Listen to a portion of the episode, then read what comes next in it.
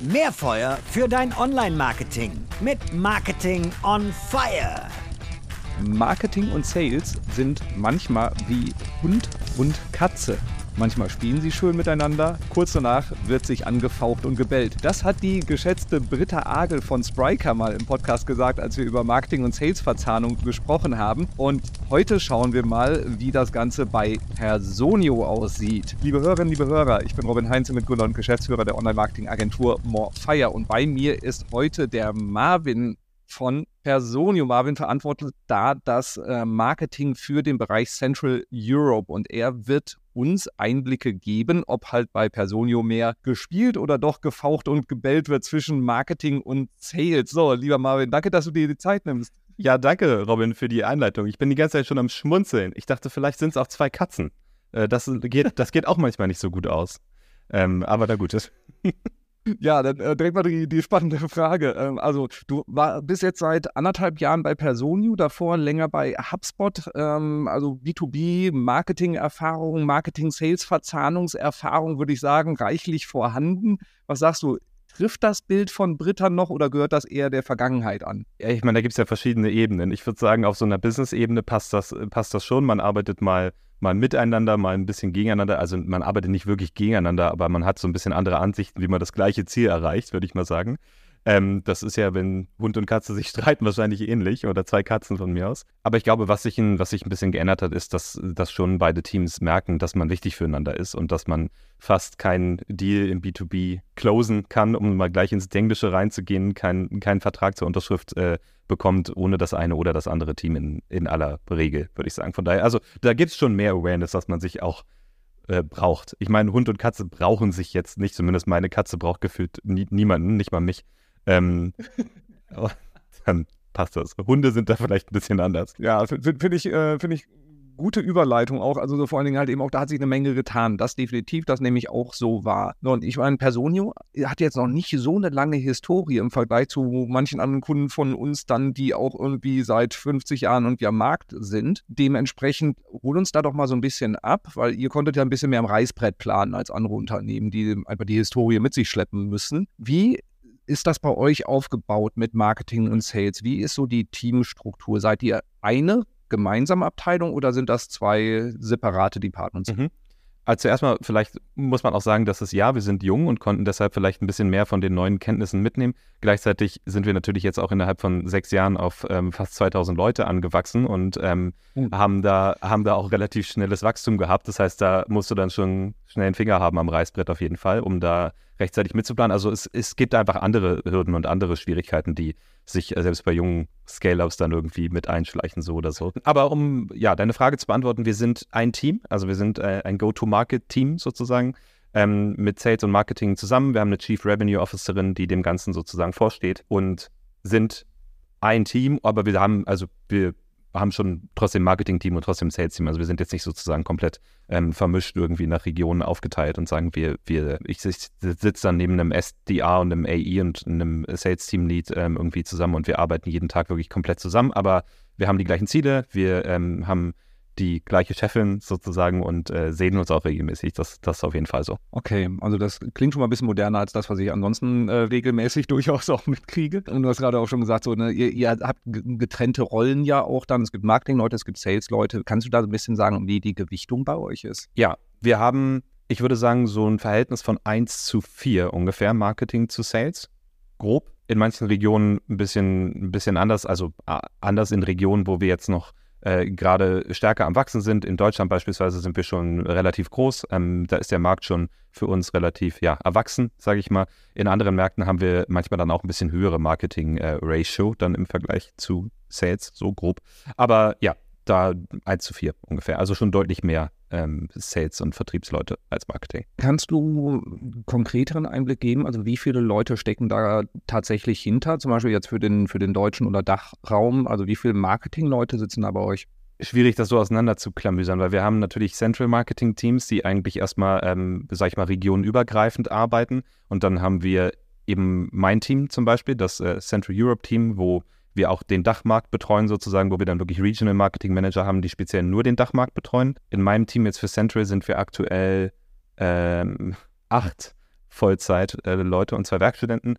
Und im Sales sind wir aber, oh, ich kann dir das nicht so genau sagen. Nimm das mal vier, aber äh, nee, das, nee, das stimmt nicht. Deutlich, deutlich mehr. Also ich glaube, das müssten auf jeden Fall so gut ähm, 200, 150, 150 bis 200 Leute sein. Roundabout. Ja. Fühlt man sich da als Marketingmensch manchmal so ein bisschen klein, wenn man da so, so, so vielen Sales-Kollegen an der Front gegenübersteht?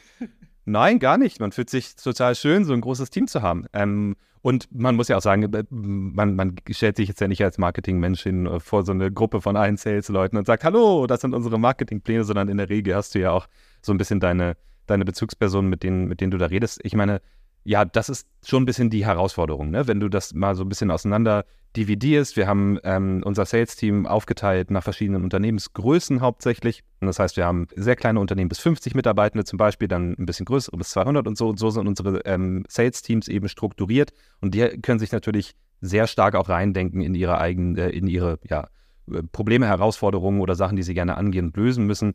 Bei uns, wir müssen dann halt alles im Kopf haben. Das ist halt ähm, gerade im Regional Marketing würde ich aber sagen, wer die Rolle so ein bisschen kennt, ist das eh die Herausforderung, dass du gefühlt eh aus allen möglichen verschiedenen Fäden am Ende einen Wollknäuel machen musst. Ähm, und von daher macht das, macht das Spaß. Je mehr, desto besser. Ein schönes Bild. Ähm, habt ihr Schnittstellenfunktionen? Du hast jetzt gerade vorhin schon SDA genannt. Ähm, so, also habt ihr ganz gezielt Personen, die zwischen Marketing und Sales sind, also an dieser Schnittstelle, wo der Lead dann halt eben auch übergeben wird? So explizit nicht. Also ich würde sagen, als Bindeglied kommt dann wahrscheinlich wirklich äh, unser Team in Frage als Regional Marketing Team, äh, weil wir in einem sehr engen Austausch stehen mit unseren, mit unseren Sales Teams, ähm, versuchen unsere Marketingkampagnen sehr, sehr eng zu verknüpfen und dann auch eben die Übergabe und den Follow-up gut miteinander abzustimmen. Das würde ich sagen, kommt zu der Bindegliedfunktion am, am nächsten. Und darüber hinaus haben wir Operations-Teams, glaube ich, die dann auch übergreifend arbeiten und äh, da von der technischen Seite eben versuchen, an der gerade an der Übergabe, aber auch eben an den Prozessen davor und danach das so glatt wie möglich zu ziehen. Ja, dann lass uns mal da direkt ein bisschen tiefer noch reingehen und zwar so dieses Thema Customer Journey. Ich meine, das ist ja so, ihr macht B2B SaaS, da ist äh, so der Customer Journey äh, Betrachtung natürlich extrem wichtig. Habt ihr da, also mit welchen Lifecycle Stages arbeitet ihr da nominell? Da gibt es ja auch mal gewisse Unterschiede. Und habt ihr die Lifecycle Stages dann nach Departments aufgeteilt, wer wann verantwortlich ist? Äh, ja, also wir haben Lifecycle Stages, wir haben die auch aufgeteilt. Ähm, so ganz grob, ich, ich, will die Leute jetzt nicht überfrachten. Wir haben innerhalb der Stages dann manchmal noch ein, noch ein paar Zwischenstufen, aber so ganz grob haben wir es, glaube ich, relativ klassisch. Also hm, geht von Prospect oder Lead, kann man sagen, das ist das gleiche zu MQL, dann zum SQL oder ein PQL, das ist ein Partner Qualified Lead, das kommt dann noch äh, sozusagen einmal on top und dann hin zur Opportunity und dann zum Deal. So ganz, so ganz grob sind das, sind das unsere Stages. Und aufgeteilt nach Verantwortlichkeiten, ja, auf jeden Fall. Also bis zum MQL sozusagen ist es im, im Marketing Verantwortung, danach hauptsächlich in Sales Verantwortung, wobei gerade an dieser Zwischenstelle vom MQL zum SQL quasi dann auch viel aus beiden Departments zusammen dran gearbeitet wird. Und insgesamt muss ich auch sagen, bin ich kein so ein großer Fan, dass jetzt ähm, so stark voneinander weg zu attribuieren. Die Sachen, die wir uns angucken am Ende ist, ja, Accepted Pipeline heißt das bei uns, also im Endeffekt die Summe aller ähm, Opportunity-Werte, also mögliche Deals, wie hoch ist die Summe, alles zusammengezählt ähm, und der ja, AI im Sales hat das Ganze akzeptiert und möchte daran arbeiten. Ähm, das ist unser gemeinsames Ziel und daran versuche ich mich auch zu orientieren, weil im Endeffekt ist es für mich im Marketing auch irrelevant, ob es über Marketingquellen kamen oder ob es jemand selbst gesourced hat und wir dann trotzdem noch zusammen dran arbeiten. Und ich glaube, da geht es wieder so ein bisschen auf den Punkt äh, Hund und Katze am Anfang. Ähm, man braucht sich einfach gegenseitig und in der Regel im B2B ähm, hast du bei fast jedem Deal Sch ähm, Schnittstellen, ja, nicht, nicht Schnittstellen, sondern Ber Berührungspunkte aus beiden Teams im Sales sowieso. Wie macht ihr die Bewertung? Also wann wird ein Lead von MQL zu SQL? Macht ihr das äh, komplett automatisiert, also einfach über, über Lead Scoring auf Basis von, von Touchpoints und Kontakteigenschaften oder schaut da immer nochmal jemand manuell drauf? Da wird manuell drauf geschaut tatsächlich. Da haben wir ähm, ja, Kriterien definiert. Teile davon sind sozusagen schon automatisiert, wobei man ganz ehrlich sagen muss, das passiert bei uns eigentlich eher in der Stage davor, wenn wir das schon vorher sagen können, ähm, das wird wahrscheinlich kein SQL werden, dann wird er auch gar nicht erst zum MQL und geht dann in den Prozess weiter, sondern dann sieben wir das eigentlich schon vorher aus, also so ein bisschen demografische, firmografische Daten? Ist das ein, äh, ist das ein Student? Passt das zu unserer äh, Unternehmensgröße, die wir, die wir uns vorstellen und an die wir gerne verkaufen? Das sortieren wir schon vorher aus, bevor die Leute zum MQL werden. Das heißt, der Schritt vom MQL zum SQL ähm, ist dann wirklich im Sales-Team der SDA, der sich das anschaut, der dann auch nochmal ähm, Qualification Call macht im besten Fall oder versucht, diesen MQL zu qualifizieren und dann anhand fester Kriterien allerdings entscheidet, ist das ein SQL, ja oder nein. Kannst du ein bisschen einen Einblick in die Kriterien geben, die ihr da anwendet? Du hast jetzt gerade sowas wie Unternehmensgröße auch schon, schon gesagt oder der, der Student, der ausgesiebt wird. Okay, das ist nachvollziehbar. Habt ihr sonst andere Kriterien, auf die ihr schaut? Zum Beispiel bestimmte Touchpoints bei euch auf der Seite oder so, wo ihr dann sagt, okay, jetzt ist er Sales ready? Ja, also das sind bei uns so ein bisschen zwei verschiedene Prozesse, wenn du so willst. Das eine ist, machen wir eine Disqualification von einem MQL, weil wir sehen, der passt nicht zu unserem Profil. Das ist das, was ich gerade gesagt habe, eben anhand demografischer, firmografischer Daten und so weiter. Das andere ist sozusagen das Thema Lead Scoring. Geben wir Leute als MQL weiter, die, sorry für das Englische wieder, bestimmte Verhaltenstrigger quasi ausgelöst haben auf der Website. Da gucken wir uns verschiedene Sachen an. Da gucken wir uns zum Beispiel an, ähm, besuchen die Leute unsere Pricing-Page? Ähm, laden die Leute Inhalte runter? Wenn ja, welche Inhalte? Kommen sie zu Webinaren? Wie lange bleiben sie in Webinaren?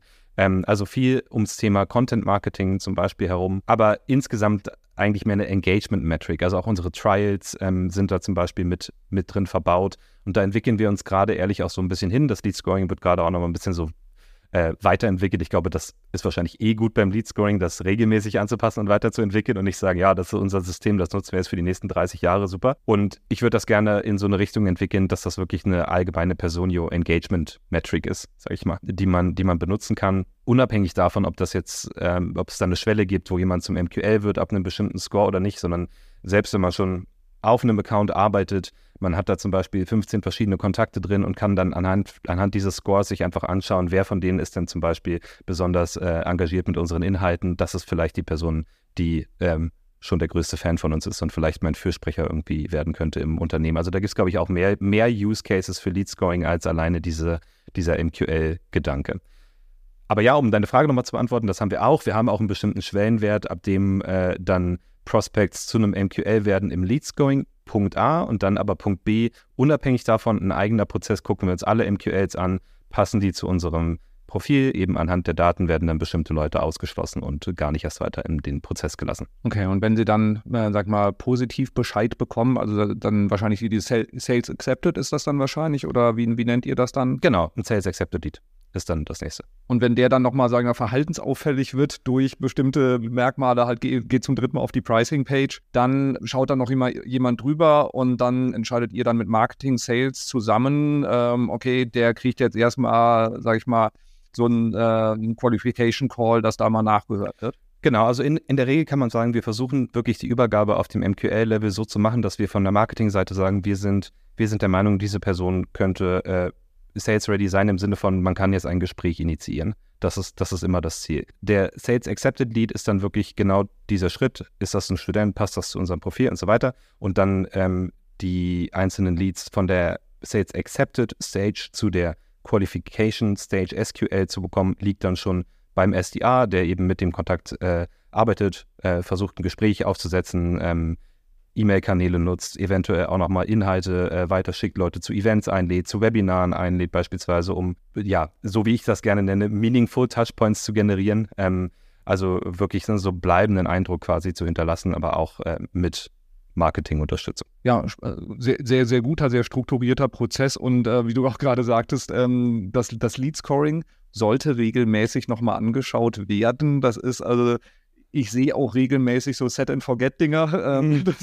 Auf jeden kann Fall. Kann man machen. Also macht ihr da auch Stichproben, dass ich einfach mal sage, reingebe, so, wir picken uns jetzt mal hier 20 Leads raus, schauen da mal rein und gucken mal, wie der Score aussieht und passt das eigentlich zu dem, wie wir diesen Lead wahrnehmen? Nein, ich glaube nicht, sondern wir gucken, wir gucken uns das eher, glaube ich, auf ein, auf, ein, auf ein bisschen größerer Ebene auch an und versuchen zu verstehen ähm, von der Allgemeinheit der äh, gescorten Leads sozusagen, die reinkommt, wie hoch ist die Conversion Rate ähm, am Ende zu den einzelnen Stages, konvertieren die dann wirklich zu Geschäftsmöglichkeiten und, ähm, und zu Deals ähm, und versuchen das eben langfristig zu tracken und zu schauen, ähm, ist unser Lead Scoring dann noch auf dem richtigen, auf dem richtigen Weg und schauen uns aber parallel sowieso das Lead Scoring an, weil wir ja auch sage ich mal, technische Weiterentwicklungen haben. Wir haben eventuell neue Daten äh, Punkte, die wir da verknüpfen können und wo es Sinn machen würde, das mit, das mit einzubauen. Und äh, das ist eher so ein, so ein dauerhafter Prozess, also weniger Stichprobe. Stichprobe mache ich bei Deals, einfach nur aus Interesse wenn Deal reinkommt, dann nochmal in Salesforce zu schauen, was hat der für einen Weg gegangen, ähm, wie ist jetzt die tatsächliche Customer Journey gewesen, unabhängig von meinem schönen Marketing-Reißbrett und wie ich mir das gerne vorgestellt habe, was hatte der für Touchpoints und so, das finde ich immer spannend. Ja, das, das äh, definitiv, das, äh, da ertappe ich mich auch regelmäßig dabei, um einfach zu gucken, auch wie war der Prozess, wie war die Kommunikation, wie lange hat es gedauert, um da einfach so ein, so ein, so ein Gefühl für zu kriegen, mal unabhängig von den statistischen Daten, die man dann irgendwie auch hat.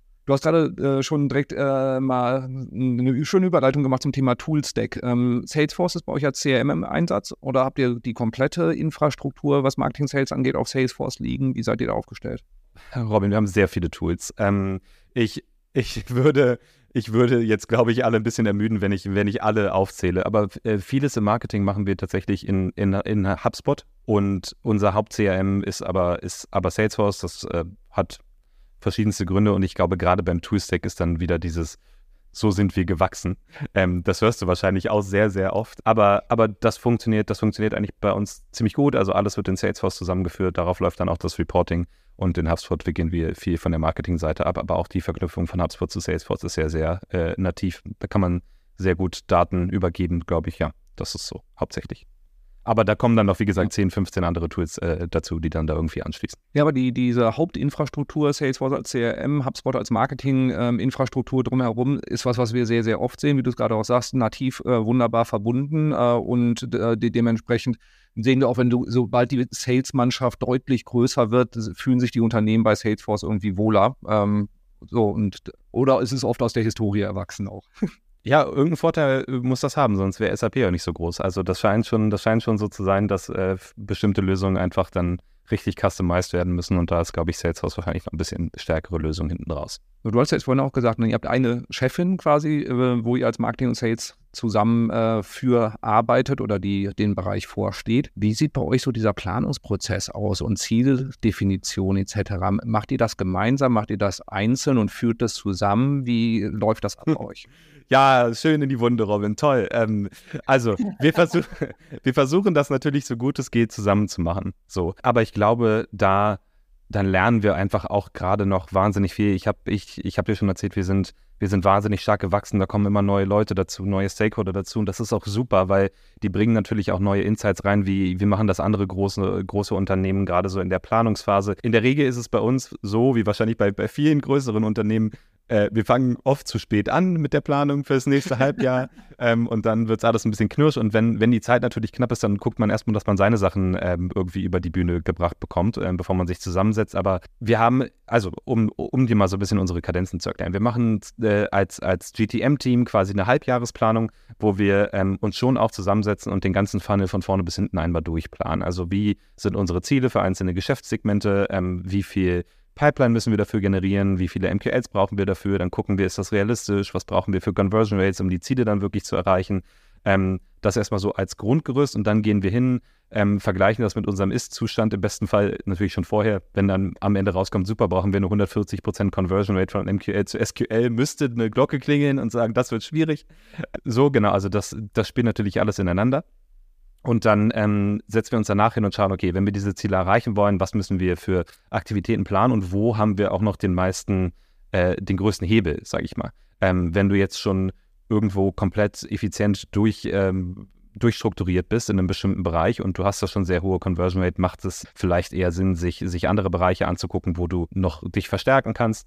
Bei uns jetzt zum Beispiel, und das wird wahrscheinlich oft so sein, Richtung Ende des Jahres, versuchen wir uns auch immer ein bisschen mehr darauf zu konzentrieren, wie, wie bringen wir die Pipeline dann wirklich nach Hause, die wir zum Beispiel schon haben, ähm, konzentrieren uns also dann vor allen Dingen auf die äh, Stages dann ab der Opportunity, schauen, wie wir von Marketing da unterstützen können, um die Opportunities entsprechend auch am Ende zu konvertieren. Das ist auch immer so ein bisschen saisonal getrieben. So, also das passiert halbjährlich und dann haben wir MBRs, also Monthly Business, Business Reviews, ähm, wo wir uns auch nochmal zusammensetzen als GTM-Team und schauen, wie lief der letzte Monat, was lief nicht gut, wo ist eventuell eine KPI aufgetaucht, die äh, ganz anders gelaufen ist, als wir uns das vorgestellt haben und dann ähm, leiten wir daraus Maßnahmen ab und dann haben wir einfach noch ganz regelmäßige Austausch, äh, Austausche, Austausche, Austausche. Komische Mehrzahl. Wir tauschen uns regelmäßig aus. Ähm, und, und zwar auf ganz verschiedenen Ebenen. Äh, Ebenen. Also ich rede dann zum Beispiel oft mit unserem Head of Sales Development, ich rede mit unseren äh, einzelnen Sales-Leadern aus den verschiedenen Business-Segmenten auf einer wöchentlichen oder äh, zweiwöchentlichen Basis. Ähm, und wir gucken uns das einfach, ja, ganz, ganz regelmäßig an und versuchen da Sachen zu flaggen, ähm, auch sehr ehrlich miteinander zu sein und dann nicht immer reinzugehen und zu sagen, bei uns läuft alles super, was macht ihr denn falsch, sondern dann einfach ähm, zu schauen, dass man da wirklich auch ehrlich miteinander ist und ähm, zu schauen, dass man ja da eben dann so viel wie möglich rausbekommt aus dem Termin. Ja, ich meine, dadurch ähm, verhinderst du natürlich auch dieses typische Marketing-Sales-Fingerpointing, so ja, Marketing holt schlechte Leads rein, nein, Sales ist zu doof, die Leads zu konvertieren. Genau. Und wenn das auf einer monatlichen Basis man da sich ehrlich in die Augen schaut und sagt, ja, da haben wir super viele Leads reingeholt, die waren aber nicht so Bombe, dann macht man es halt im nächsten Monat nicht mehr. Ähm, so, und dann, dann hast du natürlich auch eine sehr, sehr kurze Frequenz, in der du dann halt eben auch die Optimierungsmaßnahmen machen kannst. Also insofern klingt, klingt sehr gut, klingt sehr strukturiert. Äh, höre ich nicht bei vielen Unternehmen, dass das wirklich so gut läuft, aber natürlich auch da ist wahrscheinlich auch viel Blueprint und ähm, nicht alles läuft so perfekt wie soll. Bei uns meinst du jetzt? Ähm, ja, natürlich. Also, wie gesagt, Raum für Verbesserungen gibt es immer. Und ich glaube, ähm, seit ich jetzt da bin, anderthalb Jahre, haben wir uns auch einfach als GTM-Team wirklich gut entwickelt, also sind viel, viel näher und enger zusammengerückt, arbeiten da viel, viel enger zusammen und dann macht es auch allen mehr Spaß, habe ich das Gefühl. Das kommt ja auch noch mit dazu. Ne? Wenn du nicht das Gefühl hast, du hast irgendwie, wie, wie, weiß ich nicht, wenn du, wenn du einen nervigen Nachbar hast, der irgendwie jeden Tag dann abends laut Fernsehen guckt und man sich immer nur anbrüllt über den Hausflur, dann macht das schon mehr Spaß, wenn man sich irgendwie äh, gut versteht und äh, dann versucht, sich ein bisschen aufeinander abzustimmen. Ja, klingt sinnvoll und auch ein schöner Vergleich. Du hast jetzt auch gerade vorhin schon gesagt, die, äh, das Reporting liegt bei euch in Salesforce. Also da laufen alle Daten, alle Informationen zusammen. Habt ihr dann ein gemeinsames Sheet, auf das ihr auch zusammen schaut und jeder hat dann nochmal, sag ich mal, deutlich tiefer gehende Zahlen für den jeweiligen Bereich oder wie ist das aufgebaut? Genau, also bei, bei Tableau dann entsprechend über Salesforce äh, läuft, das, läuft das zusammen ähm, als Reporting-Tool. Wir haben sehr viele Dashboards. Wir haben äh, auf jeden Fall auch ein gemeinsames Dashboard, das sozusagen die Source of Truth ist, ähm, also die einzige Quelle der Wahrheit sozusagen. Das ist auf jeden Fall hilfreich, weil da kommt man natürlich oft an den Punkt, jemand nimmt, bringt irgendwie einen Salesforce-Report mit, ähm, dann guckt man sich den an, das sieht alles furchtbar aus, dann stellt man fest, hoppala, hier war noch ein falscher Wert mit drin, äh, guck mal, da müssen wir irgendwie was ändern, ach, das war alles gar nicht so schlimm, alles zurück. Also wenn man da ein gut gepflegtes Dashboard hat, was vielleicht auch regelmäßig dann kontrolliert wird von zum Beispiel einem Operations Manager oder so, das äh, vereinfacht die Kommunikation massiv. Haben wir auf jeden Fall. Wir haben aber auch einzelne Dashboards dann für ähm, du, ich sag dir ganz ehrlich, ich muss, glaube ich, jetzt nicht jede Woche in Sales Capacity Planung, äh, Planning und äh, irgendwie Headcount Deployment ähm, mit reingucken. Das, das können unsere Sales Leader selber, genauso wie die wahrscheinlich sich jetzt nicht so wahnsinnig dafür interessieren, welche Content Cluster gerade wie trenden. Ähm, darum, genau, geht es dann in die, noch ja. in, die, in, die, Tiefe. Ja, macht total Sinn. Ähm, was sind so die KPIs, also wirklich so die entscheidenden Zahlen, die du komplett in meinem Blick hast? Da bin ich ehrlich gesagt bei uns wirklich happy, weil wir einen sehr guten Überblick darüber haben. Oft endet es ja an einem gewissen Punkt. Marketing hat nur eine Übersicht bis zum, ähm, weiß ich nicht, wie viele Leads haben wir gewonnen diesen Monat oder so. Wir haben eine wirklich gute Visibilität durch den ganzen Funnel. Das heißt, die Sachen, die ich mir angucke, sind tatsächlich ähm, vielleicht ein bisschen enttäuschend, aber relativ high level. Also erstmal für mich wichtig, wächst unsere Datenbank so ganz prinzipiell an Leuten, die wir kontaktieren dürfen. Das ist für mich wichtig, weil wir dann natürlich bessere Nurturing-Kampagnen aufsetzen können, aber auch, weil wir unserem Sales-Team die Möglichkeit geben, äh, bessere, besseres Out Outbound-Sales zu betreiben. Ähm, Punkt A. Punkt B, die MQLs, wie viele generieren wir, aus welchen Quellen? Dann, wie ich schon ein bisschen gespoilert habe vorhin, Accepted Pipeline, also wie, viel, wie viele Opportunities generieren wir äh, dann auch aus den MQLs und aus welchen Quellen? Und dann am Ende wirklich bis zum Umsatz runter, ähm, dass wir dann auch schauen, wie viel Geld nehmen wir damit ein. Und das aber in der Regel gucke ich mir die Sachen auch immer nach Quellen an, weil das für mich dann wirklich den, wirklich den Mehrwert äh, liefert und dann, du willst ja im Endeffekt auch du gehst ja nicht hin und sagst, ich will jetzt mal prinzipiell meinen ganzen Prozess optimieren, sondern du musst dir ja immer irgendwie was Greifbares raussuchen können, wo du sagst, wir gucken uns jetzt beispielsweise mal speziell an, von der Trial bis zur Opportunity, da hakt es irgendwo, woran liegt das? Ähm, ist der Nurturing Flow nicht gut aufgesetzt? Können wir daran was ändern? Ähm, funktioniert technisch äh, vielleicht irgendwas nicht so gut, wie es funktionieren könnte? Warum springen die Leute ab? Kann man mal eine Umfrage machen und so? Ähm, also eher ein bisschen mehr ins Detail gehen. Aber ja, ganz groß sind es diese Dinge. Also sind auch die, ich sag mal, sind die business-relevanten Kennzahlen mit dabei und nicht irgendwie was wie Traffic oder sowas. Das äh, äh taucht wahrscheinlich auch auf einer untergeordneten Ebene ja. dann auf, ist aber keine KPI. Ja, na, ist, ist ein Indikator für uns natürlich auch, ne? Weil, im, weil oft, oft merkst du es zum Beispiel auch am, am am Traffic ist ein gutes Beispiel oder wie viele Leute machen wirklich ein Trial, Sign-up, also melden sich an für eine, für eine, für eine 14-tägige Trial zum Beispiel. Da merkst du oft früh Saisonalitäten, du merkst, okay, es gibt so, so einen prinzipiellen Downswing irgendwie, das sind halt so Frühindikatoren. Und natürlich ist Traffic für uns aber trotzdem massiv wichtig, ne? Das, äh, das, das ist schon so. Also Content-Marketing-Maschine läuft, äh, Traffic sollte passen, aber wie gesagt, nichts, worauf ich jetzt unbedingt äh, auf einem GTN-Team jede Woche ähm, reporten müsste. Und da bin ich ehrlich gesagt auch froh. Ich mache jetzt ja auch schon ein bisschen Marketing. Ich bin ja schon alt, Robin. Und äh, früher war das dann halt wirklich so, da hat man viel, viele Vanity Metrics auch mit dabei gehabt im Marketing. Und ehrlich gesagt, das macht viel mehr Spaß, Marketing zu machen, wenn du wirklich am Ende auch sehen kannst, hey, guck mal, das führt, das führt wirklich zu Umsatz, das führt wirklich zu Geschäft. Wir machen hier wirklich wichtige und gute Sachen. Wir sind ein, wir sind ein Key-Treiber des Unternehmenswertes sozusagen. Und das ist ja auch modernes Marketing, wo man denkt, okay, da will ich mitmachen. Das macht Spaß. Ja, definitiv. Du hast auch gerade das Thema Content schon mit angeschnitten, plus das Thema äh, Umsatz. Also wie nah ist eure Content-Strategie am Vertrieb, beziehungsweise wie holt ihr euch Input aus dem Vertrieb für das Content-Marketing? Hintergrund der Frage ist, dass ich oft im B2B mitbekommen habe, dass Content-Strategien geplant werden, die aber sehr stark auf Reichweite, vielleicht auch auf SEO-Keywords irgendwie orientiert sind und nicht unbedingt in Richtung, ähm, was verkauft denn jetzt eigentlich hinten raus? Ja, ähm, sehr guter Punkt. Also wir holen uns auf jeden Fall Feedback aus dem äh, Sales-Team. Ich meine, Content ist nicht Content. Ne? Du wirst immer Content haben, wo du sagst, wir wollen ein bestimmtes Keyword targetieren, äh, wo wir gerne hoch für ranken wollen, weil aus ganz verschiedenen Gründen, jetzt nicht unbedingt, weil wir das toll finden, viel Reichweite zu haben, aber viele Leute auf deinem Blog bedeuten natürlich auch eine höhere Autorität, prinzipiell für deinen, für deinen ganzen Blog beispielsweise. Das heißt, es macht durchaus Sinn, auch bestimmte Reichweitentreiber irgendwie mit aufzunehmen, ähm, um ja, einfach eine gewisse Authority aufzubauen. Ähm, so unabhängig davon, ob es, ob es jetzt am Ende alle Besucher dann auch ähm, interessiert an unserer Lösung sind. Wir holen uns aber auf jeden Fall Feedback, also wie gesagt, regelmäßige Meetings, habe ich schon gesagt. Wir machen aber auch Umfragen beispielsweise. Wir haben jetzt gerade eine neue Marketingkampagne geplant, eine ja, eine etwas größere, die, die hoffentlich noch dieses Jahr dann äh, losgeht, wo ich dann, wo wir dann auch wirklich aktiv alle Sales, die damit eingebunden haben, die haben eine Umfrage gemacht zu ihren, zu ihren ganzen Raps in den Teams, äh, weil wir herausfinden wollten, was sind die besonders interessanten Features sozusagen von Personio, wenn ihr die in einem Sales Call beispielsweise vorstellt, wo die Leute einfach da direkt ein bisschen positiver werden. Das war so ein bisschen die Herangehensweise. Da kann man halt so ein bisschen gucken, was, was sind denn diese Aha-Momente beispielsweise, die man im Marketing dann wieder auch gut nutzen kann vom Produkt, ne, wenn du das wirklich so eine produktgetriebene Kampagne äh, beispielsweise aufsetzen willst. Gut, aber das beantwortet nicht deine Content-Frage. Um nochmal zum Content zurückzukommen, ich meine, wir können das halt gut tracken. Das heißt, wir wissen eigentlich, ohne dass uns jemand äh, sagt, wissen wir eigentlich schon ganz gut, welche beispielsweise Content Topics, Content Cluster quasi am Ende wirklich auch gut konvertieren und wo wir dann entsprechend wieder gleiche, gleiche Metriken, viele MQLs, Pipeline und am Ende auch Deals draus gewinnen. Von daher vertraue ich da immer äh, gerne den Daten. Ich glaube, sonst gibt es auch sehr viele und das hat aber nichts mit dem Sales-Team zu tun. Das würde ich auch niemanden aus dem Marketing fragen, was ist so dein Eindruck dazu, sondern da bin ich eher datengetrieben und versuche das eher auf einer größeren Ebene abzuholen, als da Einzelmeinungen zu stark mit, mit abzubilden. Wenn wir natürlich brainstormen, was könnte noch so prinzipiell ein spannendes Thema für uns sein. Gibt es immer spannende Impulse aus dem Sales-Team, darum ist der, der regelmäßige Austausch wichtig. Äh, wichtig. Gibt es aber auch immer spannende Impulse aus dem Product-Marketing-Team. Also es ist, ähm, ich glaube, im Marketing, gerade wenn man Content macht, wichtig, mit vielen, vielen, vielen verschiedenen Teams zu reden. Customer Experience Teams, Customer Success Teams, auch super hilfreich für die Content-Erstellung. Ähm, die reden jeden Tag mit bestehenden Kunden zum Beispiel, wo sind die, wo die Pain Points, womit beschäftigen die sich gerade. Also ja, viele Möglichkeiten.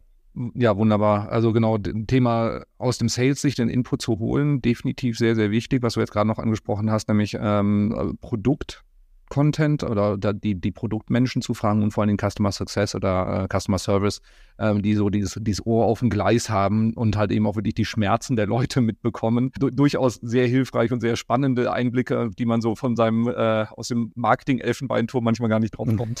Der schöne Elfenbeinturm, genau wenn bei euch, es mag ja vorkommen, ihr habt wahrscheinlich auch keine 100% Conversion Rate von ähm, SQL zu, ähm, sag ich mal, Kunde. Fast. Was passiert mit denen? Also, ne, du als Marketer kannst das ja ruhig geben, als Sales würde das natürlich so nicht sagen, aber ähm, was passiert mit denen, die ihr verliert? weil zum Beispiel entscheiden sich für einen Wettbewerber oder entscheiden sich gar nicht und verschieben die, die Toolanschaffung etc. wie, wie geht ihr damit vor? Wie stuft ihr die ein? Ja, ist ein sehr guter Punkt. Ich glaube, erstmal wichtig im Sales mit aufzunehmen, warum haben wir den Deal verloren? Das hilft wahnsinnig ähm, stark am Ende, wenn du Marketingkampagnen machen willst, zu verstehen, warum haben wir den Deal verloren. Ich gebe dir ein Beispiel, was wir äh, in aller Regelmäßigkeit machen.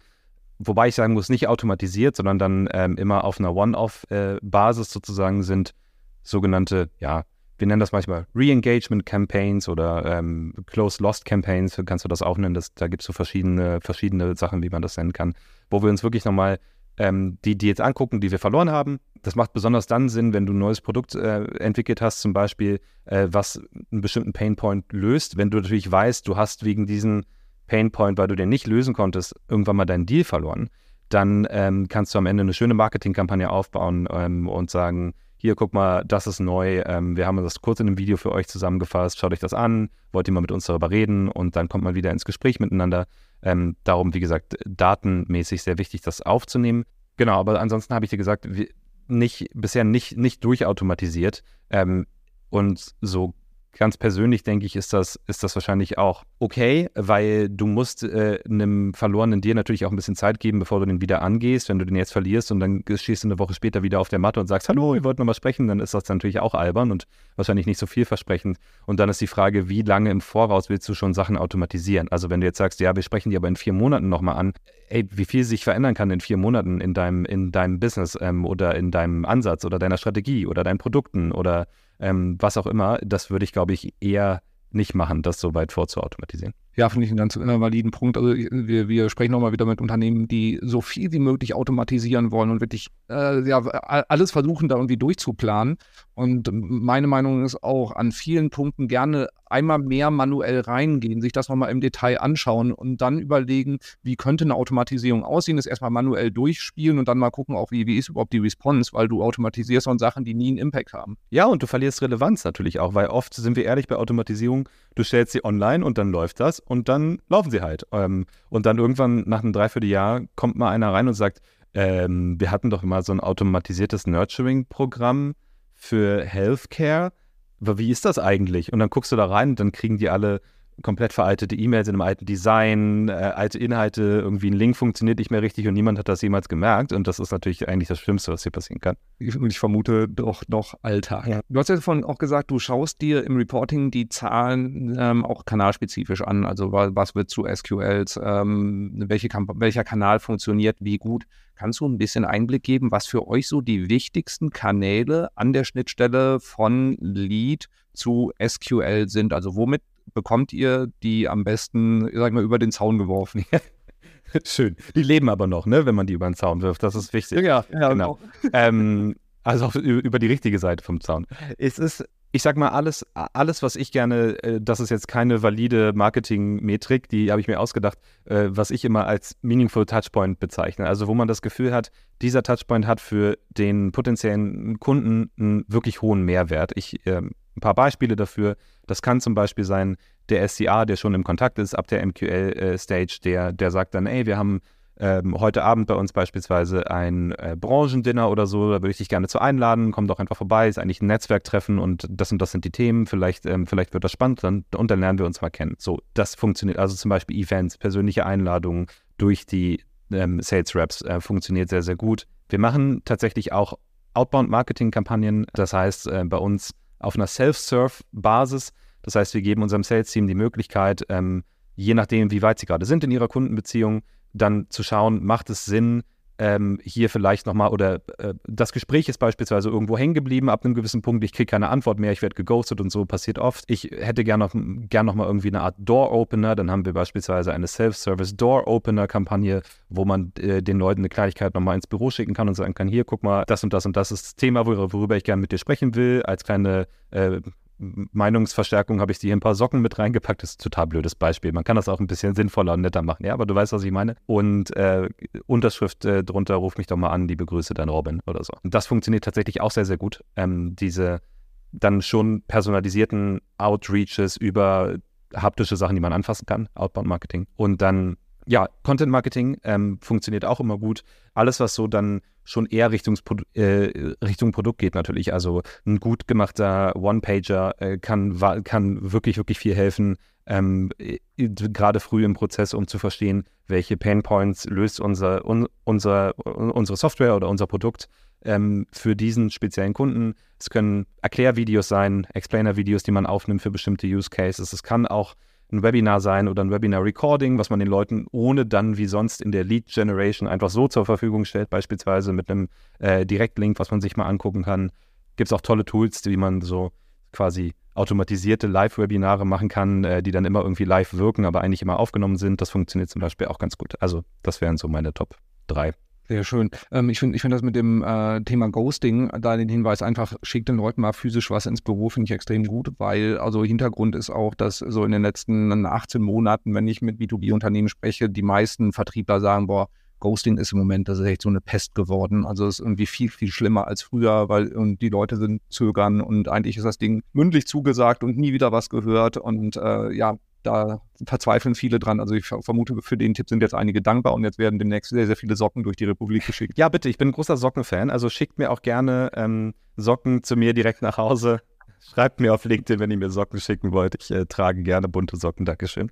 Ähm, nee, aber, aber mal ganz im Ernst, Ghosting ist ein, ist ein großes Thema und dann vielleicht noch ein bisschen un, unpopular Opinion äh, für ein Sales-Team, aber ich würde sagen, auch ein, wahnsinnig wichtiger Punkt, warum Leute geghostet werden, ist, äh, ist die Brand Awareness und die Brand Reputation. Und das darf man vielleicht auch nicht unterschätzen. Das zahlt natürlich auf, auf alles mit ein, wenn ich eine große Brand Awareness habe und ich werde, äh, ich rufe dann jemanden an, die Chance ist viel geringer, dass du nach dem ersten Telefonat nochmal geghostet wirst, ähm, dass die Leute überhaupt mit dir ein Gespräch anfangen wollen und so. Also da könnte man auch mal drüber nachdenken, wenn man im Marketing arbeitet. Wenn wir das Problem haben, wir werden andauernd geghostet, liegt es vielleicht einfach daran, dass die Leute wirklich keine Ahnung haben, was wir machen, ähm, warum es sich lohnt, mit uns zu reden und nach dem ersten Gespräch ähm, dann da vielleicht noch nicht so den Mehrwert von sehen. Sehr schön. B2B Marketing und Sales Verzahnung am Beispiel von Personio haben wir jetzt gerade durchgesprochen. War eine Menge an Input drin, so an Best Practices, Vorgehensweisen, Learnings von Personio, was Marvin uns da jetzt alles mitgegeben hat. Ich fasse mal die Punkte zusammen, die ich so